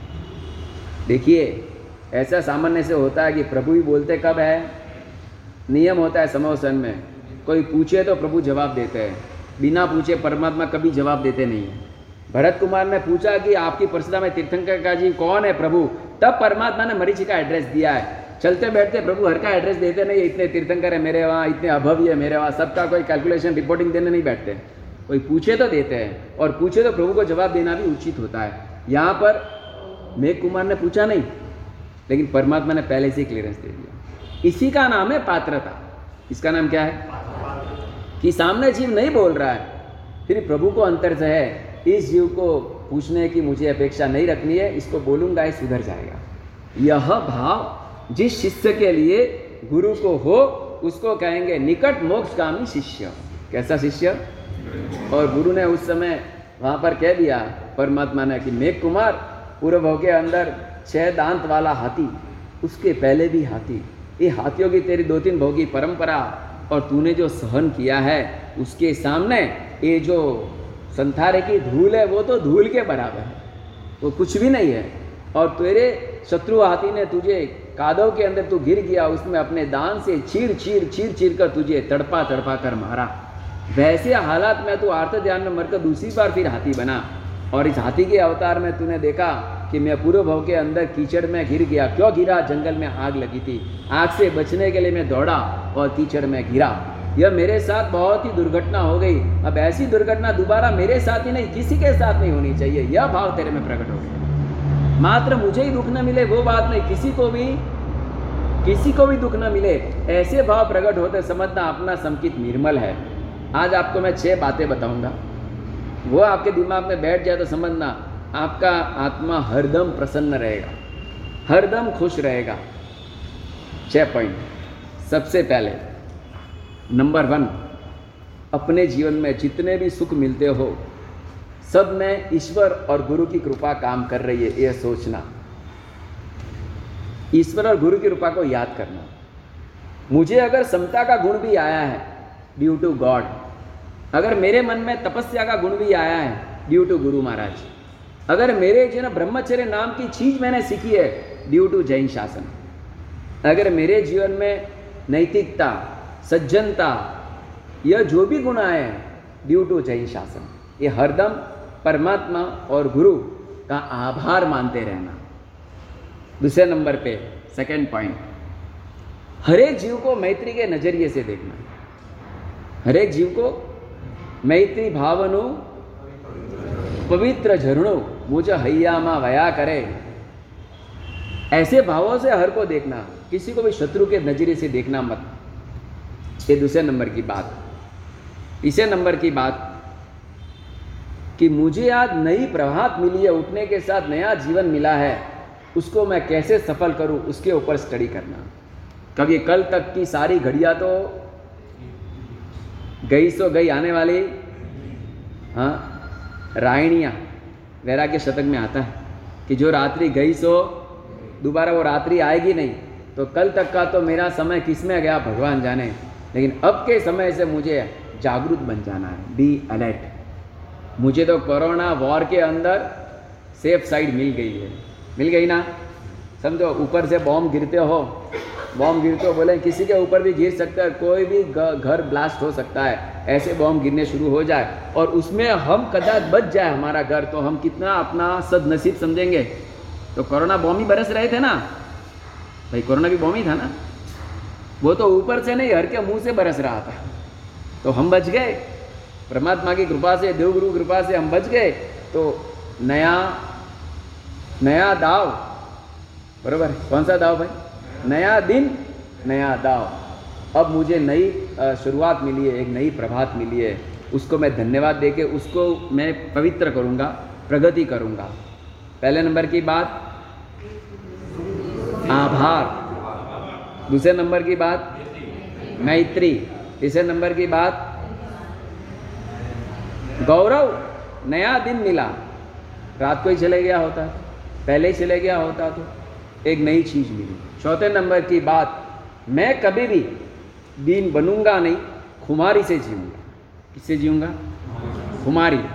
दिन को कभी 1 लाख की कमाई होती थी, 1 लाख की कमाई सीधी 1000 पे आ गई, कभी रोऊंगा नहीं, एक रुपये पे तो आया नहीं हूँ ना, रोड पे तो आया नहीं हूँ ना, माइनस में तो नहीं आया हूँ ना। वो इंटू होता था वो प्लस हो गया, और क्या हुआ? पहले इंटू होता था, बरोबर है, अभी क्या हो गया? प्लस हो गया। पहले एक महीने का 10,000 से मैं सीधा 10 लाख कमाने लग गया था, अभी वो 10 लाख फिर 1 लाख पे आ गया। तो नो प्रॉब्लम, खुमारी, आनंद, अंदर की जो खुशी है, एंथुसियास्म, उसको कभी छोड़ना नहीं। और 5वें नंबर पे, मोक्ष के कैंडिडेट के रूप में परमात्मा ने मुझे पसंद किया। किसका कैंडिडेट? कैंडिडेट मतलब मालूम पड़ा ना, उम्मीदवार। बोलो भाई, अगर आपको भारत वोटिंग करने में उम्मीदवारपन मिल जाए कि कर्नाटका की सीट आपको मिलेगी, आपको वोट कर सकते हो, तो कितने खुश हो जाएंगे आप? भाई खुश हो जाएंगे कि नहीं? है चंद्रकाई में राजीव हो कि नहीं हो? पूरी कह के भाई जयनगरी सीट तो माता कोई भी पी ले, हाल ही ऑपरें वटारी मंत्री तो बेली। बोलो भाई, तो जयनगर की सीट से भी बड़ी सीट है बेंगलोर की सीट, बेंगलोर से बड़ी सीट है कर्नाटका के संसद की सीट, कर्नाटका से बड़ी सीट है इंडिया की, और इंडिया से बड़ी सीट है कहाँ की? यूएसए, हाँ, यूनाइटेड नेशन। वाह वाह वाह, सबके ऊपर मर्तबा चला के जमता है वो मेरा बेटा, यूएनओ। और उसके पीछे नेहरू जी का बड़ा रहस्य है। यूएनओ को समझा दिया होता तो पाकिस्तान वाला धमालिया होता नहीं, लेकिन उसकी बात में आ गए और ये पाकिस्तान का धमाल हो गया। चलो भाई, वो भी बड़ा इतिहास है। अपनी बात है, यूएनओ बनना है नहीं, इससे भी आगे बढ़ो। अरे महाविद्यालय के अंदर साधु की सीट लेनी हो तो मानव जीवन के अंदर ही वोट की टिकट मिल सकती है, देवलोक में नहीं मिलेगी। कहाँ से मिलेगी? अच्छा, बहुत बात हो, डायरेक्ट आपको यहाँ से मोक्ष मिल सकता है। खाली 1-2 8-10 साल का अंतरा करके सीधा मोक्ष मिल सकता है। थोड़ी ब्रेक जर्नी 8 साल की खाली हो सकता है भाई। बोलो भाई, यहाँ से आनंदगंज जी महाराजा, देवचंद्र जी महाराजा, अनुपमा, सब काल करके लगभग कहाँ गए? महावीर में। वहाँ पर 8 साल की उम्र में दीक्षित हो गए, केवली बन गए। तो 8 साल में मोक्ष मिल गया ना, केवली बना मतलब मोक्ष मिल ही गया। मोक्ष ही एक प्रकार का, खाली वो अवान्तर, वहाँ शरीर नहीं, यहाँ शरीर है। वो शरीर बिना का केवल ज्ञान और शरीर वाला केवल ज्ञान, भवस्थ केवल और अभवस्थ केवल, इतना ही फर्क है। तो यहाँ से बोलो भाई, मैं किसका कैंडिडेट हूँ? वाह, ऐसा गौरव रखोगे तो आपके आनंद का कोई पार नहीं, सीमा नहीं रहेगी। और सोचेंगे मुँह एकलो, मैंने कोई बोलावतू नहीं, मारा फूटे कोई देखतू नहीं, ऐसा सोचेंगे तो तुरंत ही आप ऊपर चलते ना, पहाड़ के ऊपर। पहाड़ के ऊपर चलते कहाँ पे देखना चाहिए? पहाड़ के ऊपर जब चढ़ते हैं तो कहाँ देखना है? नीचे देखना है, चक्कर आएगी, गिर जाओगे और क्या होगा? बराबर है भाई। अगर ऊपर चलते और नीचे देखते तो चक्कर आगे गिरने के सिवा कुछ नहीं होता है। अगर आप आनंद में ऊंचा शिखर स्पर्श करना चाहते हैं तो खुमारी से जीना सीखो, एंथुसियाज्म लाइफ। मुझे किस बात की दीनता है, मुझे किस बात का दुख है, अरे मिला तो भी ठीक, नहीं मिला तो भी ठीक। दिन के अंदर 2 टन का खाना नहीं मिला तो भी पुनिया श्रावक मस्त था, है ना। और वो मोहम्मद गजनी को, हिटलर को, सारी दुनिया का सुख मिलने लग गया, फिर भी अंत में कैसे मर गए। प्रभु कहते हैं, दुख बाहर से नहीं आता, दुख तेरे असंतोष में से आता है, दुख तेरी भोग वृत्ति से आता है, दुख तेरी तृष्णा की आग में से प्रकट होता है। इतना समझ देना, यह तथ्य समझ में आ जाए तो फिर हम कहाँ सुखी नहीं होंगे, हरदम सुखी रहेंगे। समझ में आ गए भाई? कितना पॉइंट? 5, एक बाकी है। आज का टाइम ज़्यादा हो गया। जिना एकदम इच्छा